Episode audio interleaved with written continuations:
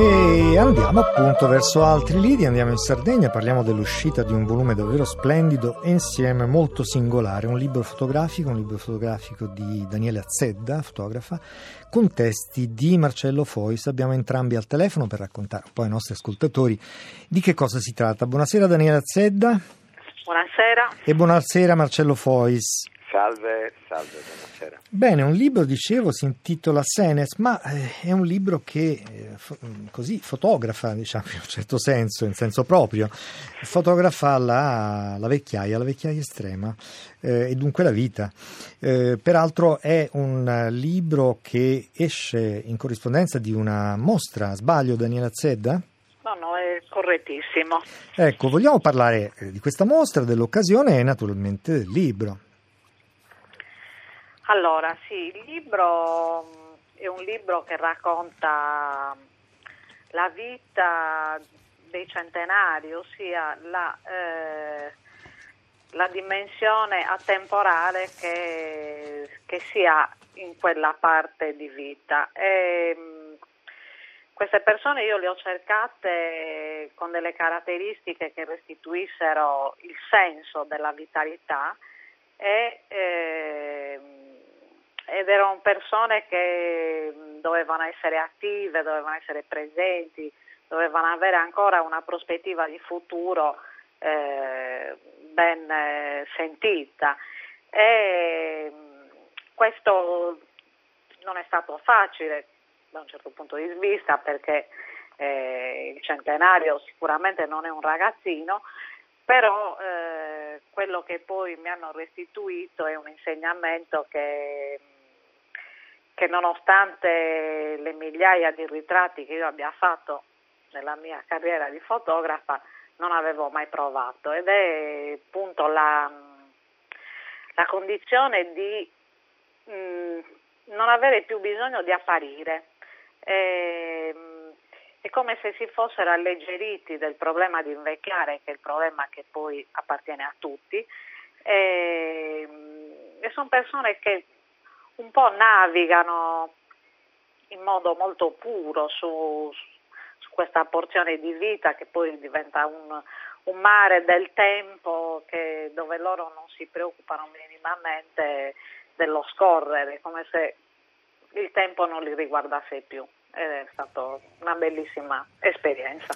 Ecco, sono fotografie davvero molto belle, molto suggestive, molto profonde, devo dire. C'è occasione di vederle appunto in mostra, eh, queste e credo anche altre, eh, all'interno di un programma espositivo dedicato a un tema, l'aldilà e l'aldilà, eh, una mostra che si è inaugurata a Milano, se non sbaglio, il 22 sì, marzo sì. scorso per la cura di Francesca Alfano Miglietti, che peraltro sì. scrive un testo interessante a proposito di queste fotografie e di questo lavoro.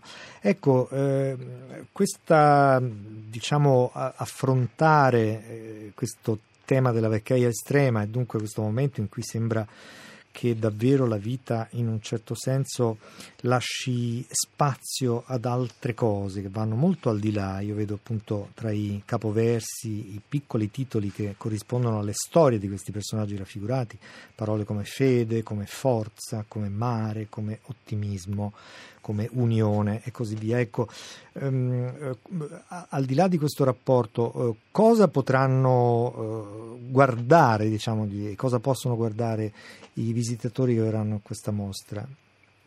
Allora, questa mostra è una mostra dove le immagini che sono stampate su, su stoffa e e sono poi incorniciate in, una, in un box eh, e sono anche retroilluminate, eh, sono immagini che aggiungono ulteriormente vita a queste persone. Eh, io volevo proprio ottenere anche con la stampa una condizione di, mm, di vivacità di queste immagini. Eh, il formato tra l'altro è un formato importante perché sono 2,25 m per 1,50 e anche questo, eh, anche questo formato l'ho voluto perché nella mia idea c'era che chiunque, i visitatori dovessero entrare dentro questi spazi, entrare dentro gli sguardi. E, e devo dire che probabilmente ci sono riuscita a restituire la vita delle immagini che poi sono immagini fotografiche, statiche, non bidimensionali, quindi eh, con dei limiti anche oggettivi di profondità, però mh, mm, in uno spazio che è lo spazio, lo showroom di Antonio Marras, uno spazio che si, si è prestato benissimo ad accogliere queste presenze. Eh, poi l'effetto che, che abbiamo ottenuto è stato proprio quello di creare degli ambienti all'interno di quell'ambiente, ambienti dove le persone quasi venivano eh, risucchiate, dove sembrava che partecipassero a quei momenti di vita che poi erano rappresentati nelle foto. Bene, con Marcello Fois eh, vorrei affrontare invece il problema, il, la, il tema del, del, libro. Ecco, come nasce questo libro, Fois? Ma uh, dunque, eh, io quando Daniele mi ha fatto questa proposta, cioè di, di, di, di in qualche modo di, eh, di mh, mm, supportare queste fotografie, perché commento non è la parola adatta in questo caso, cioè di, di, di dare un altro livello a queste immagini, eh, ho chiesto di vederle e basta, cioè non, ho chiesto di non sapere assolutamente niente della vita reale di queste persone, cioè di provare a capire attraverso le immagini qual era il, il messaggio permanente che loro potevano, potevano darci, no? potevano trasmetterci, come, come, come si è detto, un centenario oh, si è liberato della, della, della rappresentazione e, e, finalmente si occupa solo del, del senso, no? de, de, de, della competenza nei, nei e, e, della sostanza, oserei dire. Per cui attraverso queste parole chiave che noi abbiamo, abbiamo dato ad ognuno di loro, io ho provato a costruire una storia che fosse sostanziale, senza uh, che necessariamente tenesse conto della vita reale di queste persone. E devo dire che in molti casi miracolosamente eh, eh, quello che io ho scritto coincideva poi di fatto con la vita reale di queste persone, quindi evidentemente esiste un livello eh, non detto, non scritto, dove, dove la sostanza la fa padrone. Eh sì, anche perché poi in alcuni casi la vita con le sue magie, anche le sue sovrapposizioni curiose, si insinua nelle storie di, pers- di queste persone. Immagino ad esempio eh, che sorpresa e che, che, curiosa occasione questa dei due Lilliu di cui parla il libro, no? l'archeologo sì. e il pastore. E come no? E come no?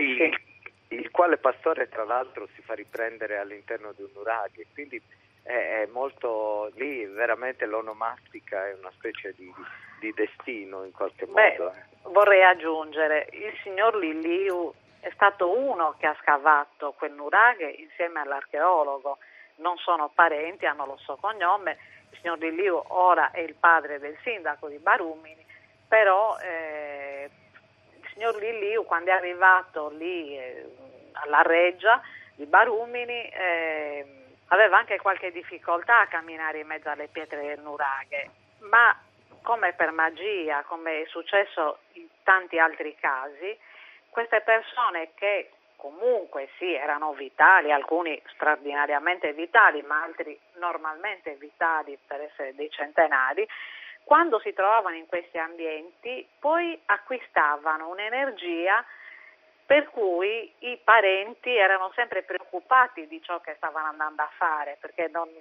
non riuscivano più a gestirli e eh, nel caso proprio del signor Villiu è stato così, lui a un certo punto è entrato dentro il nuraghe come se stesse rivivendo ciò che aveva vissuto 50 anni fa. Eh, Dunque, eh, qualcosa davvero di sorprendente, no? Perché...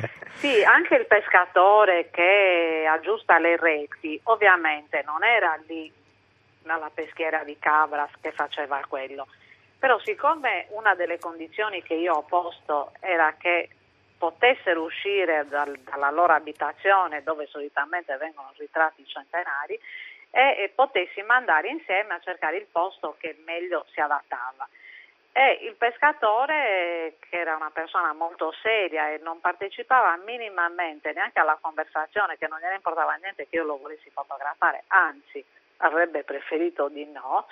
Eh, quindi non mi degnava neanche di uno sguardo prima. Quando siamo andati alla peschiera e gli hanno portato una rete perché lui quello faceva, addirittura ha voluto che gli togliessero le scarpe perché la modalità con cui aggiustava le reti ai suoi tempi era senza scarpe, cioè perché teneva la rete col, con i piedi.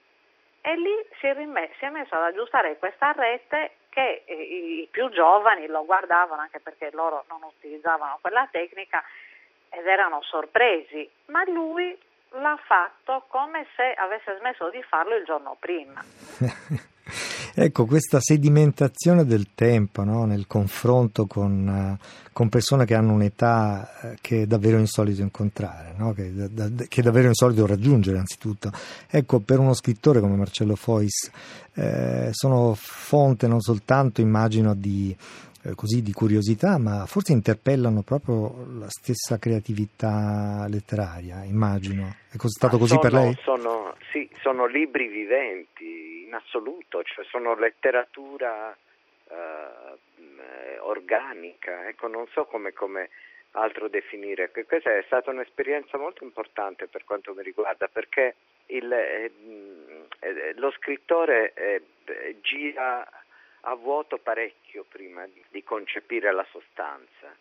Questi sono puramente sostanza, puramente sostanza. Io ho visto queste fotografie e, e, e, quasi non avevo bisogno di nessuna informazione realmente. Per esempio c'è, c'è la foto di una meravigliosa centenaria eh, magrissima con le gambine, con le gambe eh, appese a, ad una sedia che ricama con i suoi occhialini, cioè esattamente fa, fa un'azione di grande precisione per, per, una donna di quell'età, ci vuole fermezza di mano, ci vuole sguardo dritto e così via e tutto questo avviene eh, attraverso, attraverso l'esperienza, il sedimento, la sostanza che la guida.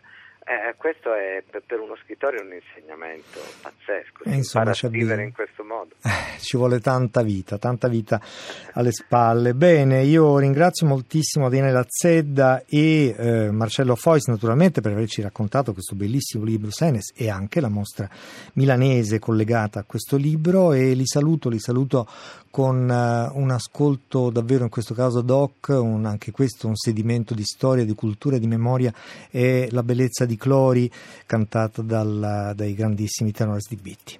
Ite bella chi sei, scanto m'aggrada, scantasso soior mio, sei graciosa. A mese aprile non fiori rosa colorita che tu è attraente. amante